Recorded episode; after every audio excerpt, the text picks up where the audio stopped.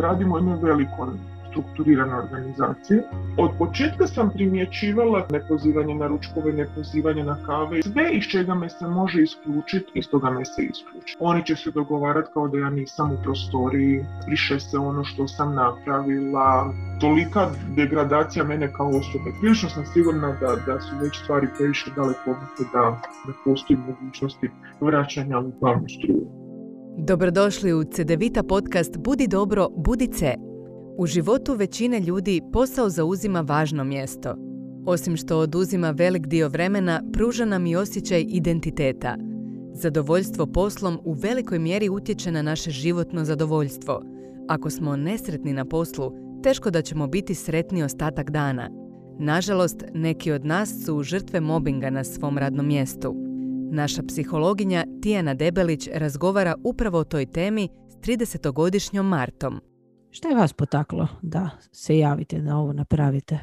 Radimo u jednoj velikoj strukturiranoj organizaciji koja je zapravo kao mravinjak jedan, međutim svi sektori su međusobno podijeljeni, a u ovom mom mikrokozmosu, da ga tako nazvano, vladaju međuljudski odnosi nepovoljni prvenstveno za mene osobno, ali na nekakvim još drugim većim razinama i to su problemi koji pa neću reći da utječu na obavljanje posla, ali svakako da puno ljudi ide um, na posao sa grčem u želucu. Nemamo tako jednostavnu mogućnost fluktuacije na tržištu rada kao većina drugih djelatnosti zanimanja, tako da nije um, opcija odlaska tako laka, izvjesna i ostvariva. Recimo zadnjih godinu dana je taj problem u svom nekakvom većem ili manjem opsegu. Jako smo hjerarhijski posluženi ustrojeni, tako da ja sam sad recimo na tom nekom neću reći dnu hranitbenog lanca, tako da um, ne bi to nazvala ni klasičnim nekakvim mobbingom, ono što svi zamišljamo kad spominjemo nekakve odnose na poslu u vezi šefova i tako, ne bi nazvala ni nekakvim klasičnim bullyingom, nešto između.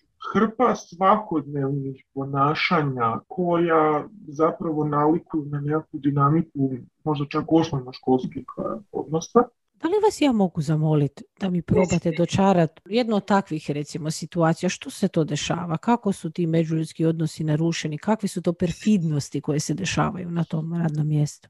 Isprepletene su zapravo mreže nas e, nisko rangiranih i ovih malo više rangiranih na način da se stvaraju nekakva i prijateljstva na nekakvim privatnim razinama između jednih i drugih. I onda ako uđeš u neka, odnosno uđem u nekakav sukob, konflikt ili bilo što sa jednom osobom, odmah je to klan. Spajaju se homogenije nego neka društva u srednjoj školi, jer čak i u srednjoj školi imate klikicu, ne znam, šminkera, klikicu darkera, pa tu su dvije osobe, tu su tri osobe. Ne, znači ovdje su apsolutno svi i ljudi koji su novi, novo zaposleni, automatski prolaze te proces inicijacije ili si naš ili nisi naš. A ako nisi naš, onda je to to, onda više ne postojiš i onda te mi trudimo da se osjećaš loše, trudimo se da poželiš otići i neki to zaista i naprave. No? Vi ste ti koji niste prošli proces inicijacije? Ja nisam prošla proces inicijacije, sad je zapravo već prekasno, jel? mislim da, da se sad više ne mogu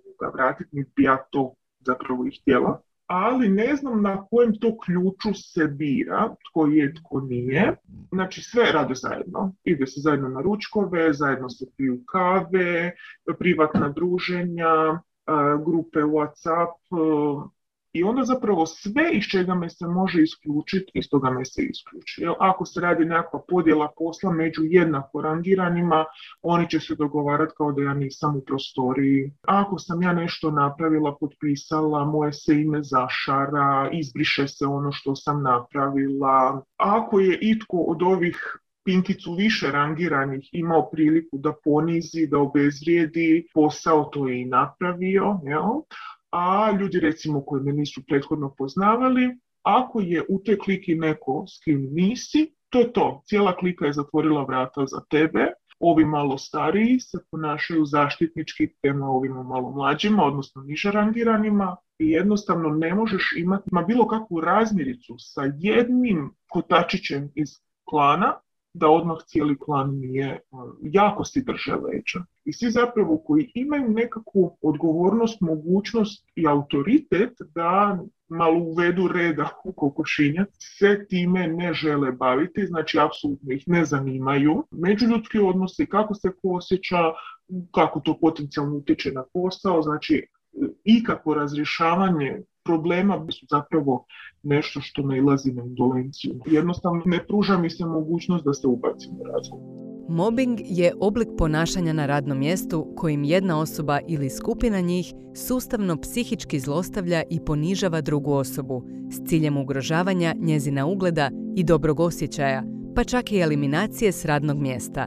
Ogovaranje, ignoriranje, skrivanje važnih informacija, izbjegavanje druženja sa žrtvom, zatrpavanje poslovima, tjeranje žrtve da pogriješi i namještanje grešaka, sve ovo spada u mobbing ako je riječ o aktivnostima koje su učestale i dugotrajne i javljaju se najmanje jednom tjedno tijekom najmanje šest mjeseci. Rekli ste mi nisam sigurna po kojoj osnovi se ulazi u tu kliku. Da li ste vi primijetili u nekom trenutku promjenu ili je to bilo doslovce od samog početka kad ste počeli tako raditi? U zadnjih nekakvih možda malo jače od godinu dana nije bio uvijek isti sastav koji sada trenutačno je od početka sam primjećivala tu nekakvu, ne znam, nepozivanje na ručkove, nepozivanje na kave i onda vidim pojavi se netko koga dotad prije nisam znala i poznavala i odjednom ima stav većine, dakle nije mi ni pružio priliku da me upozna. Jednostavno ako zna da je nisko rangiran, da mu koristi pripadanje toj ekipi, automatski postaje dio njih i samim time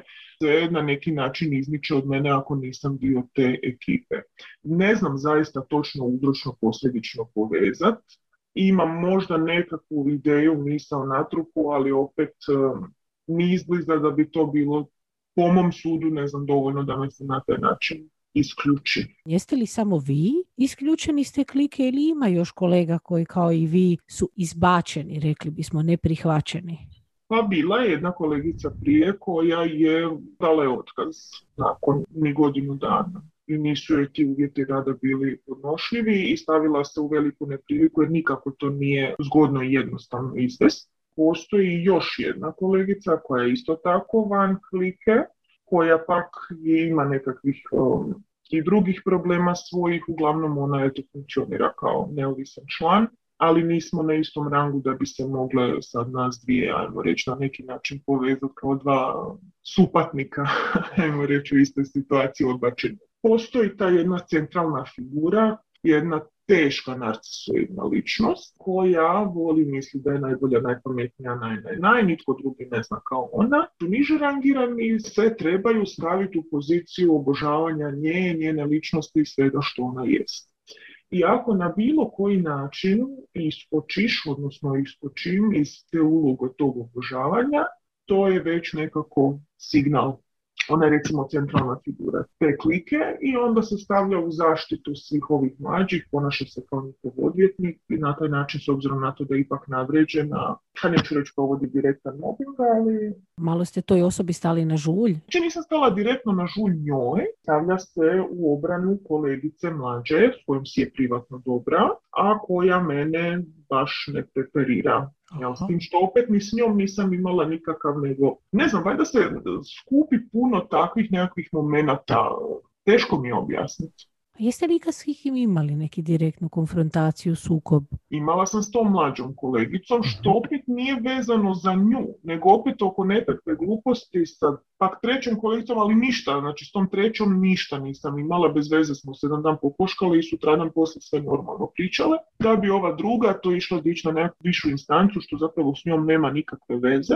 I onda je počela širiti tračeve po tim kuloarima i odjednom se stvorio jedan plan ljudi kod kojih ja vidim njihovom ponašanju da meni drugčije gledaju, a ne vidim što sam ja svojim ponašanjem napravila da to u njima izazovem. Ona je konkretno rekla da je njoj, ne znam, da njoj posao baš nije nešto na listi prioriteta, da je njeno da se napravi što prije i da se može otići na kavu, što je meni recimo nekakva radna etika potpuno neshvatljiva i nespojiva s onim što ja jesam i ja se ne bi osjećala lagodno otići tamo sjediti s njima. To međutim nisu me nikad ni pozivali u, to, u, u takve oblike druženja pa da bi ja sad to odbila, nego jednostavno se dignu i odu svi. Ne mogu se ja sad ulijepiti ako, ako nisam pozvana, nisu tražili ima sklonost tračanju, širenju, pričanja, znači ima potrebu da joj neko drži leđa, ima potrebu među starijima tražiti sebi odvjetnike i na taj način davati svojim argumentima na snazi. Iako broj mobingiranih radnika u Hrvatskoj konstantno raste, broj prijavljenih slučajeva se godinama ne povećava. Od ukupnog broja manje od 1% njih potraži pravnu zaštitu. Loše materijalne prilike, strah od gubitka radnog mjesta, nepotrebno dugotrajni sudski procesi koji traju godinama, strah od posljedica i osude kolega, žrtva mobinga može postati svatko od nas, a posebice netko tko je malo drugačiji od okoline. I kao što to nije ni Marta, ni vi niste krivi za ovo što vam se događa. Kriva je okolina koja vas zlostavlja, kao i ostali koji okreću glavu i prave se da to ne vide. Zasigurno neće biti lako, ali molimo vas nemojte odustati od traženja izlaza iz ovog pakla. Mi često nismo svjesni je tako svojih ponašanja, nismo svjesni onoga možda kako nas drugi ljudi vide. Mi imamo jedan pogled na sebe, a drugi ljudi vide nešto drugo, je tako iščitavaju po našim reakcijama kad smo nešto učinili ili nismo, po nečem što smo rekli, počnu od nas stvarati neku personu, je tako, neku svoj, neki svoj dojam o nama. Očito je da vi, e, e, kako ste mi rekli, ste malo možda riba izvan vode tamo. Ja čujem da ste vi jako ambiciozni, da ste vi jako predani svom poslu, vrlo etički nastrojeni, a čini se da možda većina nije. Jesam li to dobro čula? Nisu to bili nekakvi konkretni sukobi, to su takve razmirice koje su se dogodile prije, ne znam, godinu i pol oko neke gluposti koja bi se po mom sudu jednostavno mogla razriješiti u jedno popodne bez da je sutra ikad niko više spomene. Jel? Znači nije sad tu bio nekakav konkretan sukob, nekakav konkretan kraval. Nemam tu potrebu uh, tražiti da mi drugi drže leđa, nemam potrebu širiti to među ljudima. Ako se nešto nelagodno dogodi između dvije osobe, nekako nek to ostane među njima. Znači, nisam tamo um, s ciljem da si tražim nekakvu kliku, nekakvu ekipu. Nisu mi to tipovi osoba s kojima bi se ja htjela privatno družiti, s kojima bi ja htjela ispijati kave, zajedno putovati, a oni to zapravo međusobno jako i forsiraju, jel možda čak čini mi se više nego drugi nekakvi radni kolektivi, znači oni su baš tamo, idemo se sad svi biti frendovi, jel, znači ja bih da se mi međusobno uvažavamo, da se međusobno poštujemo. Jeste čuli ovo što ste mi rekli do sada? Da zapravo ni ne želim pripadati tom klanu. Da, zapravo ste vi stvarno tamo riba izvan... Jesam, potpuno, potpuno. I, I to je očito njima evidentno.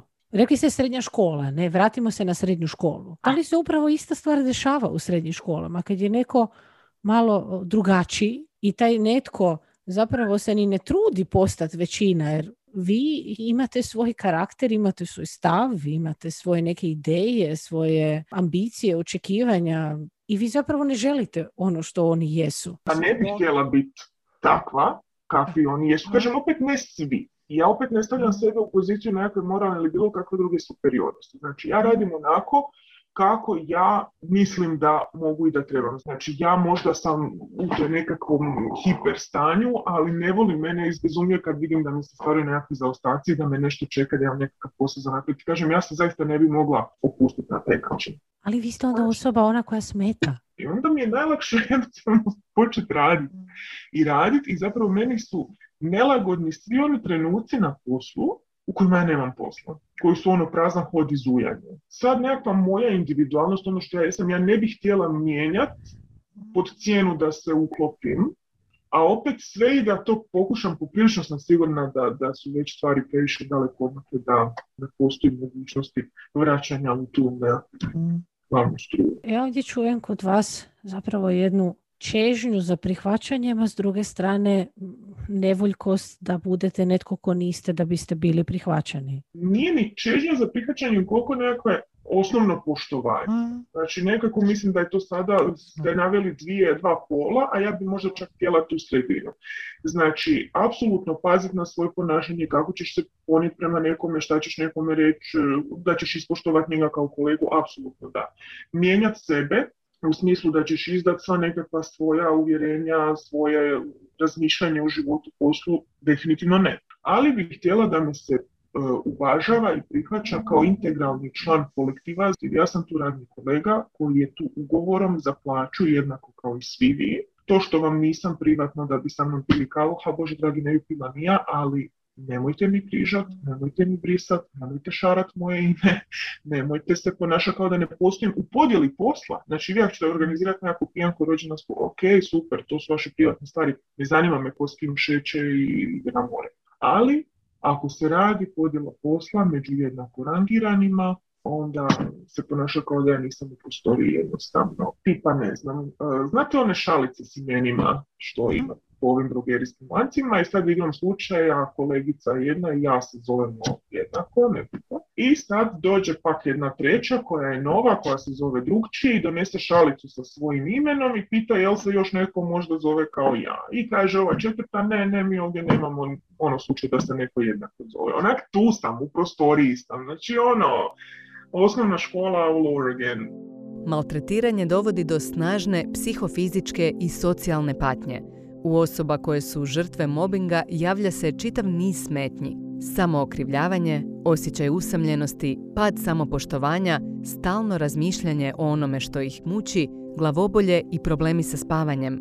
U težim situacijama mogu se pojaviti i psihički poremećaji poput depresije, anksioznosti, prejedanja ili gubitka apetita, agresivnosti, seksualnih smetnji, pretjerane konzumacije alkohola i drugo.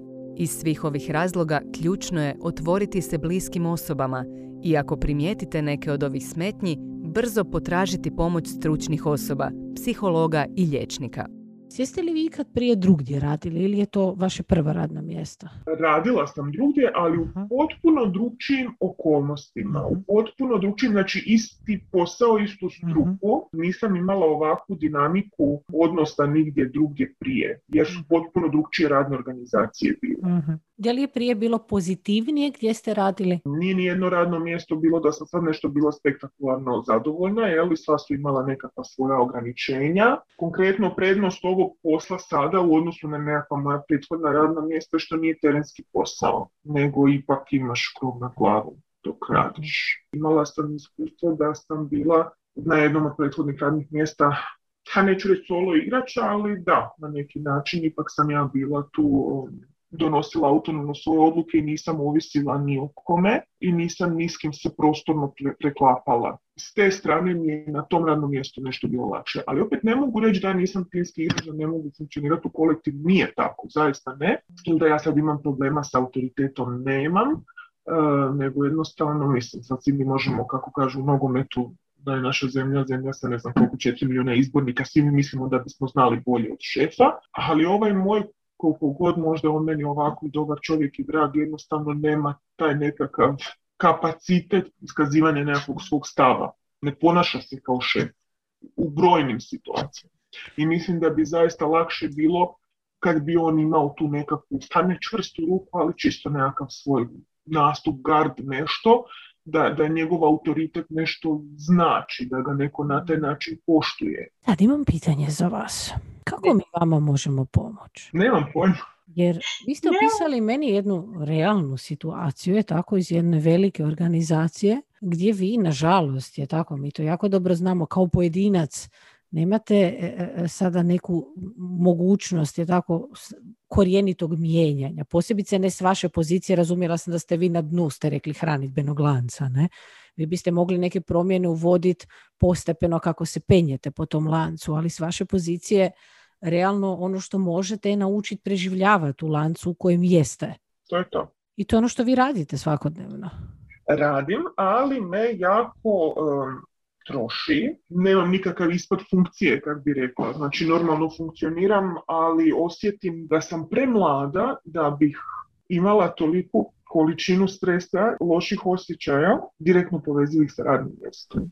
Tu utječe na vas taj sav stres na radnom mjestu koji doživljavate stalno, taj mobbing? Ne djeluje povoljno. Znači ja um, se trudim ojačavati se na nekakvim drugim sferama života, jel, naći si na neki način podijeliti, ok, sad je gotovo radno vrijeme, ajde sad neću to nositi doma. Međutim, kad zaista doživiš nešto jako, jako ružno, teško ti je sad se cijepiti i pogledat na sat i prešaltati Ne znam šta će me sutra dočekati, Znači, nemam nekak uopće predođbu Znate, sada imamo nekakav teški period, pa sad nekakav period stabilizacije. To dođe iz, iz vedra neba, nečije obrecanje, nečije otresanje ili nešto tako jako ružno. Znači, normalno do, dođeš, radiš, živiš, funkcioniraš i onda nešto što si napravio, odjednom sutra dođeš, vidiš da je izbrisano pošarano. Znači, tolika degradacija mene kao osobe, tolika ghosting, bi se rekli lijepo hrvatski, znači... Kako se vi osjećate u tom trenutku? Vratite se na tu ploču. S jedne strane ugroženo, jel, s jedne strane i poniženo i povrijeđeno, a opet s druge strane potreba da se branim, ne sad da uzvratim, ali ne želim se nikako staviti u poziciju žrtve, jer mislim da je to nešto najgore što se čovjek može napraviti. A opet je na neki način zona komfora. Ok, sad sam ja žrtvica, svi su zločiti prema meni, niko, jel, E, čekajte, čekajte, ajmo se vratiti na tu ploču. Tamo ste. Da. Što je to pošarano? Došli ste na posao. Kompletno je izbrisano ono što sam ja napravila i e, moj potpis, moj rukopis, Mhm. moji inicijali su zašarani kemijskom Aha. i sad netko drugi radi to što sam ja prethodno već napravila. I kako se osjećate u tom trenutku? Užasno. Užasno E, kako? Tužno, razočarano. Mislim, razočarano čak više i ne, Aha, jer nažalost sam već vidjela šta od koga mogu očekivati. ok. ne samo necijenjeno, nego u principu nepoželjno u smislu da mi se jasno komunicira Mhm. nisi dio, ne uklapaš se, ne volimo te, ideš nam na živce, nisi nam simpatiju, whatever. ono. Što vam je prošlo kroz glavu u tom trenutku? I se sjećate? Ja bih htjela da postoji nekakav red, nekakav smisao, nekakva osnovna, osnovna obrana ljudskog dostojanstva digniteta, bilo kakav red i poredak u kojem su takve kardinalne stvari nedopustive. Znači ne može jedan šef reći ajde sad družite se, mi ono ko znate u vrtiću pa sad ne znam, ajde sad uzmi loptu pa se igrajte svi zajedno. Ne taj smisao, ali nekakav minimum, minimum međuljudskog poštovanja jednostavno tu. Znači, ko je misao? Recimo, ajme, vidi kako divno ovo su pošarali. Ma ne tako divno, nego mislim, zašto to rade, koliko je ovo odvratno, šta ja mogu sad napraviti da me jednostavno prestanu to raditi. Ok, šta ste vi napravili u tom trenutku? Ja sam pričala to- sa šefom, Znači, otišli ste iz te prostorije. otišla sa šefu i njega zapravo živcira sve što je ono što smo mogli spomenuti talasanje, jel? Znači sve što zahtjeva nekakav minimum truda, randa, angažmana, A je li bio neko u toj prostoriji kad ste vi to vidjeli? e, ne. Nije. Jeste li pitali kolege ko je to napravio? Pa znala sam ko je to napravio. Kako ste znali? jer se ta osoba potpisala pokrenog zašaranog. Onda se ova centralna figura uplela u to, ali opet držeći stranu onome ko je to napravio, jer su svi privatni dobri. Ali koji ste odgovor dobili? Zašto je to učinjeno? Nema tu nikakvog opravdanja, objašnjavanja. Znači, zapravo vi ste pokušali to raščistiti, razgovarati, pitati. Rekla sam da se takve stvari da, da nije redu da se Mhm. rade, jednostavno niko ništa po tom pitanju ovoga nije napravio, šef je tu maksimalno se iz svega izmaknuo. I takve se situacije koliko često, recimo, ponavljaju, koliko često doživite tako nešto? A ovo je recimo bilo jedno konkretno jače izbijanje. Sad smo u nekakvoj fazi, ja neću reći pasivne agresije, ali da, ja radim i funkcioniram potpuno neovisno o tome. Jer mi je direktno rekla da ne želi da ja imam nikakve veze sa ičim što se može s njom povezati. Iako ja ni na koji način nisam stupila s njom u konflikt, ništa nisam napravila njoj nažao, poštovala sam je jednako kao i sve druge osobe njenog ranga, a ona se našla pozvanom stupiti u zaštitu mlađe kolegice koja je tu šarala, brisala i tako dalje.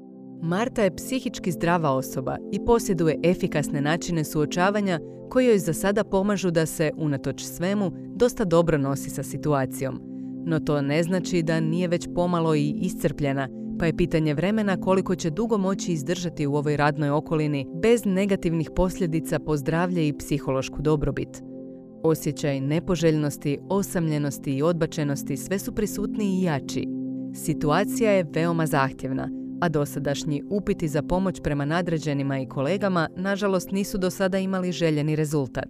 Naše misli je tako imaju snažan e, utisak na naše osjećaje i ono što se vama događa na poslu definitivno ima e, veliki utisak na ono što vi osjećate svakodnevno. Rekli ste mi da biste voljeli vidjeti kako se bolje nositi sa svime. A ono što nam je prvo i osnovno i bitno je tako je da osvijestimo uopće kad se situacija desi, kako ju mi interpretiramo. Sad, nažalost je tako, ovdje ne možemo interpretirati ništa drugo doli netrpeljivost. nije ovdje da vi imate neku iskrivljenu viziju stvarnosti. Je tako? To su zaista situacije koje se vama svakodnevno dešavaju, koje su iznimno nepoštene, neugodne, ružne. A ono što možemo je pomoć vama da pokušate osvijestiti te situacije, da pokušate osvijestiti u trenutku kad vam se dešavaju kako vi zapravo reagirate na njih, što one u vama čine, koje emocije pobuđuju, koje misli vam se javljaju. I onda da što?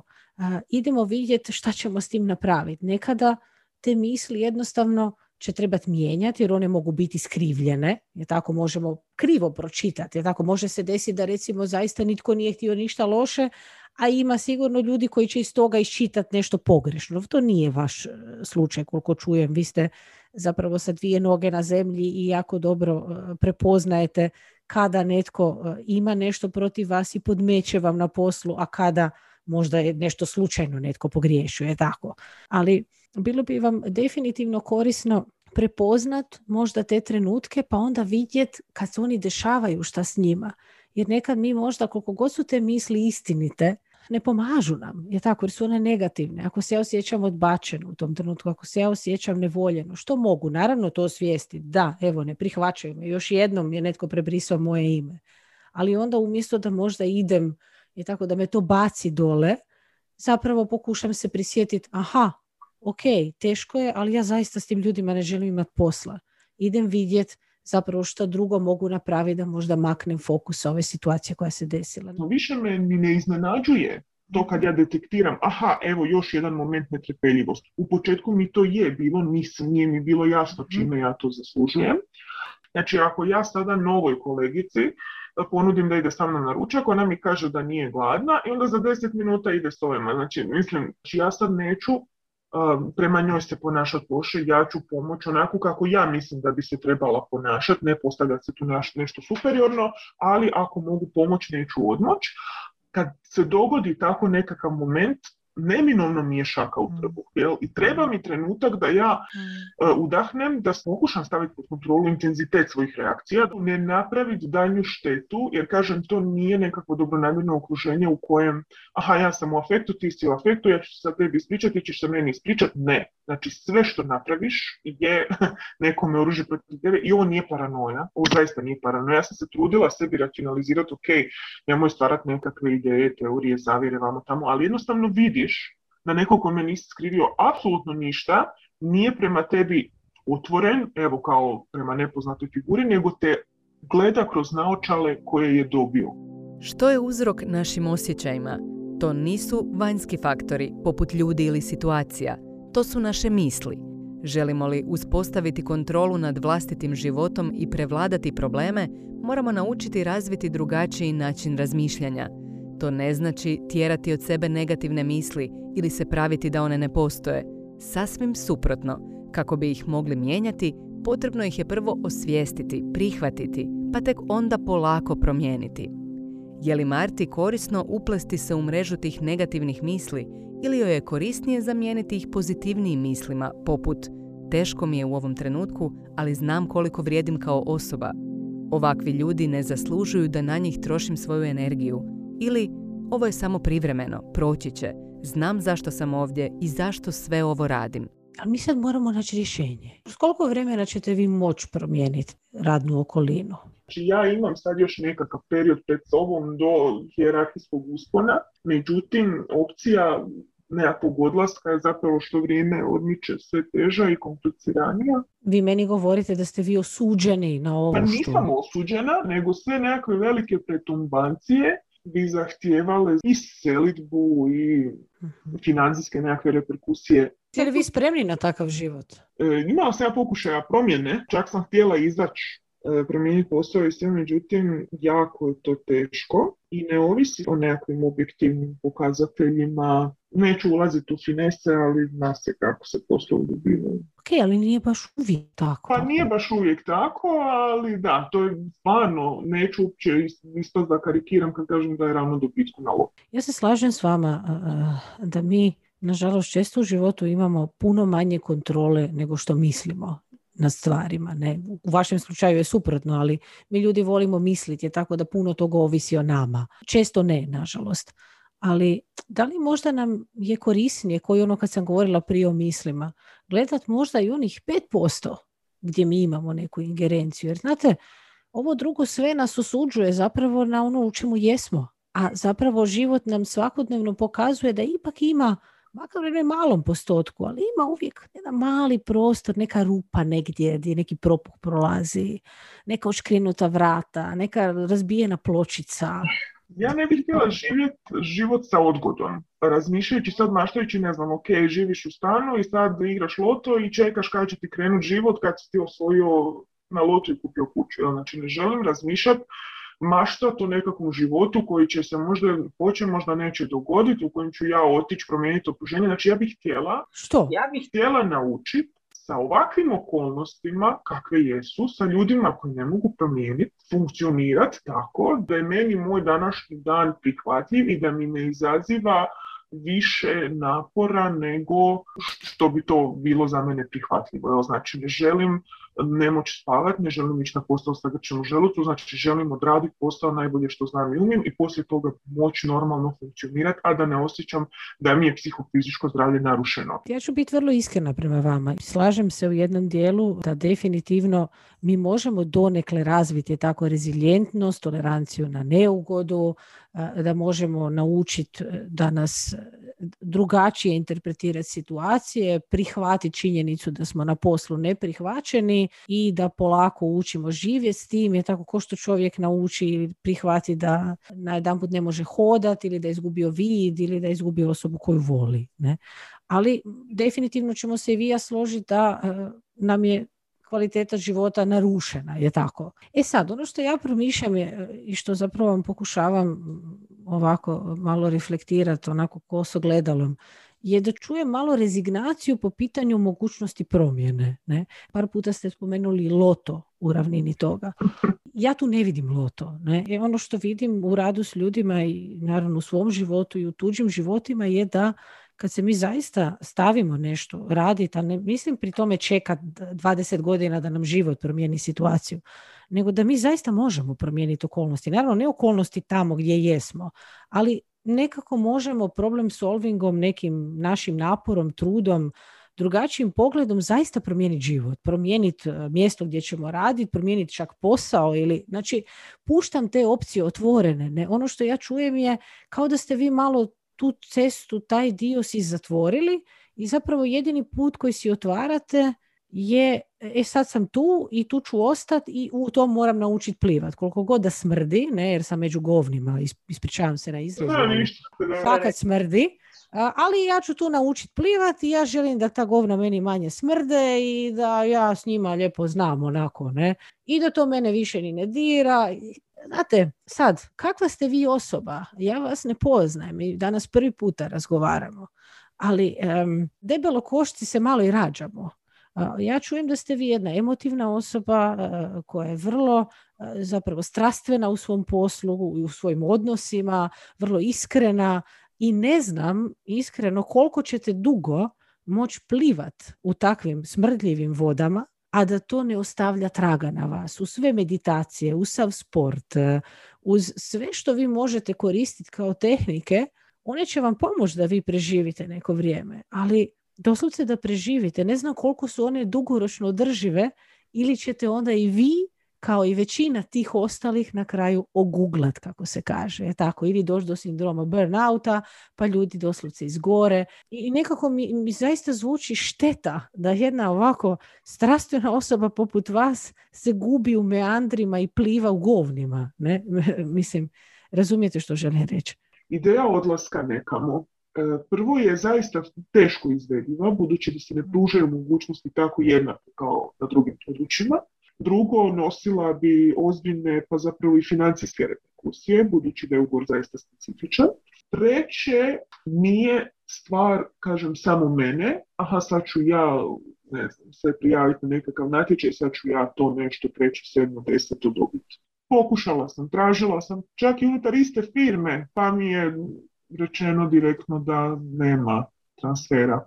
A recite mi privatno, postoji mogućnost? U ovoj fazi ne. A za koliko godina otprilike? Da, dug je to period. Da, dug je to period, a opet s druge strane bi neminovno značio ono game over ko kad igrate Mhm. igrice pa Mm. morate sve iz početka. Znači ja sad ne mogu negdje drugdje otići pa na neko, ne, apsolutno iz početka. Jeste razmišljali o izlasku iz. Hrvatske? Ne u ovoj fazi. znači za svako rješenje ću vam ja naći problem, to ne sekirati. To je uvijek najlakše. Da, i opet je pitanje gdje vani, koliko očajan ideš van. Znači drugčije vidim, i to po iskustvima kolega i ljudi s kojima pričam, a ako si već na nekakvom malo većem stupnju, malo izgrađeniji karijerno, onda to ide puno lakše i ljepše.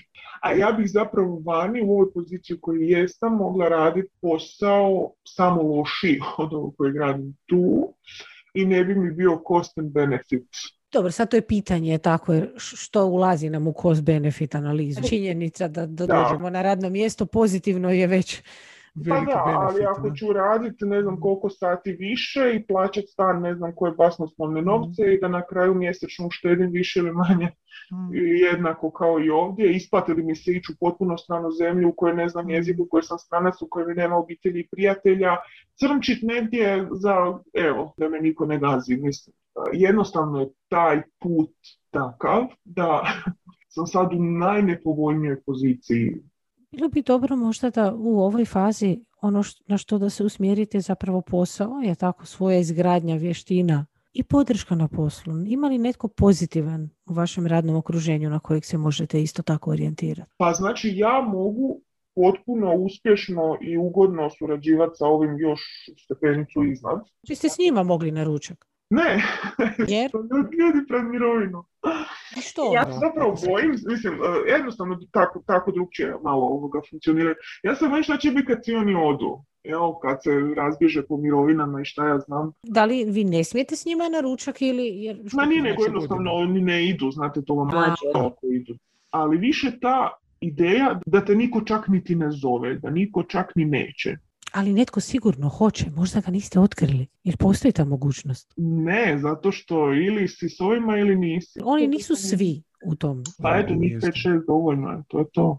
Ok, Ali ima neki drugi, negdje neki drugi sektor, negdje netko. jako smo svi svijet za sebe, zaista. Ok, ali i tu isto opet malo čujem zatvorenost. Ne, imala sam zapravo čak i pokušaje unutar našeg sektora sa drugim strukama, kako bi vam rekla, ali i Mhm. oni su svijet za sebe. Ok, ali da li se svijetovi mogu nekad malo i pomiješati nakon radnog vremena? Ja se trudim i pokušavam, ali Mhm. jednostavno je jako to jedna rigidna.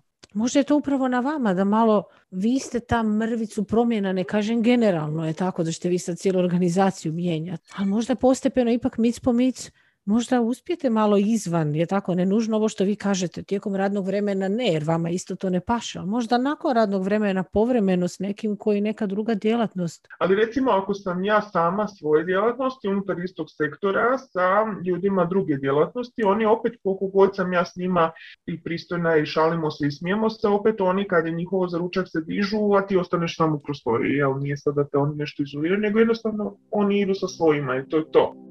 Kako bi pomogla Marti pronaći rješenje za svoju situaciju, Tijana bira tehniku problem solvinga.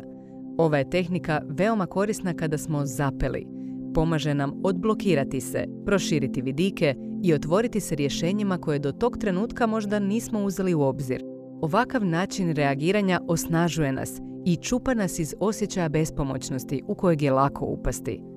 Ova tehnika nam neće nužno osigurati rješenje problema odmah i danas, ali će nas potaknuti da vratimo kontrolu nad vlastitim životom. Svatko od nas je različit. I neki ljudi dobro plivaju u nekim sredinama, drugim ljudima su te sredine neudobne ili im smetaju valovi ili nema dovoljno valova ili kako god ćemo sad to kroz metafore opisivati. Mislim da e, definitivno kroz neko određeno vrijeme, koliko je vas ja čujem, vjerujem da ćete neke promjene uvesti. E, Čim vam to bude moguće. Da ćete mi se jednog dana javiti sa nekim zanimljivim novostima i vjerojatno s nekim otkrićima. Da će biti nekih novosti, a zapravo do tada, iskreno, ono što ja čujem je i što vas još mogu usmjeriti zapravo a, možda da zaista se jako puno date u sport, ako a, to nije još jedna grana koju ste istražili koja vas može prazniti, pomoć vam da zapravo imate manje problema s nesanicom i, i, i u meditacije. Znači recimo posebice ste znanstveno orijentirani pa onda bih sugerirala mindfulness, ja ga osobno jako puno koristim i u svom životu i profesionalno i jako puno pomaže upravo u prihvaćanju i nošenju sa onim što je neugodno, a što jest i što ne možemo promijeniti. Tako da evo to su neke dvije e, smjernice gdje čujem prostora možda vama za neke dodatne tehnike, neke alate s kojima bi bilo lakše sve ovo pregrmiti gdje ste sada. Ne znam da li ste već ušli u kontakt s nečima od toga dvoje. Jesam, jesam. E, mindfulness pomaže čovjeku centrirati ga i ovo što ste naveli sport i nekakav hobi, isto tako imam, imam kanal kroz koji se praznim, koliko će to dugoročno ostaviti posljedice psihofizičke na čovjeka, mene je to zapravo strah. Ne bih htjela da mi radno mjesto na ubi. Voljela bi napraviti sve da zaštitim integritet svog bića Dobro, znači ta asertivnost, ona neka ostane tu je tako da zapravo I pazi da ne pređe u agresiju. Jasno. Ali to je mislim stalno i stalno potporu to. Ali što se tiče mindfulnessa, tu zapravo zaista bi sugerirala možda da, da baš krenete na tečaj. I onako od početka do kraja ovaj, da bude vođen, da, da, da doživite zapravo sve benefite i da on ide nekim putem koji je onako ozbiljan, rekli bismo sustavan ne, i organiziran. I, I, zaista vjerujem da, da, da će vam jako puno pomoći.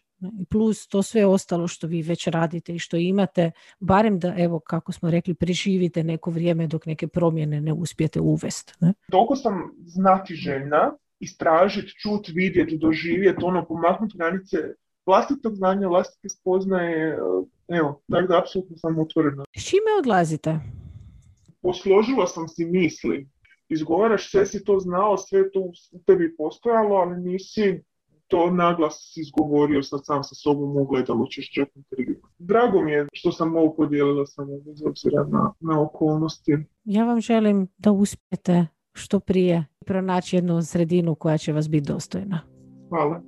Kako bi dodatno osnažila Martu, Tijana ju podsjeća na važnost postojećih snaga koje već ima – a koje mogu pomoći što bezbolnije preživjeti situaciju koja čini se ipak za sada nepromjenjiva, ali koja ne mora takva ostati zauvijek. Marta svjesno bira strpiti se i zna zašto to čini. Svjesna je da joj neće biti lako, ali je uz Tijaninu pomoć posložila misli, otvorila neke nove perspektive i podsjetila se na korisne tehnike koje mogu biti suputnicu na tom trnovitom, ali za Martu smislenom, osobnom i profesionalnom putu. I ne zaboravite, kad nam se čini da nema puta dalje, svijet se i dalje kreće. Kako god bilo teško, uvijek postoji izlaz. Slušali ste CDVita podcast. Budi dobro, budi.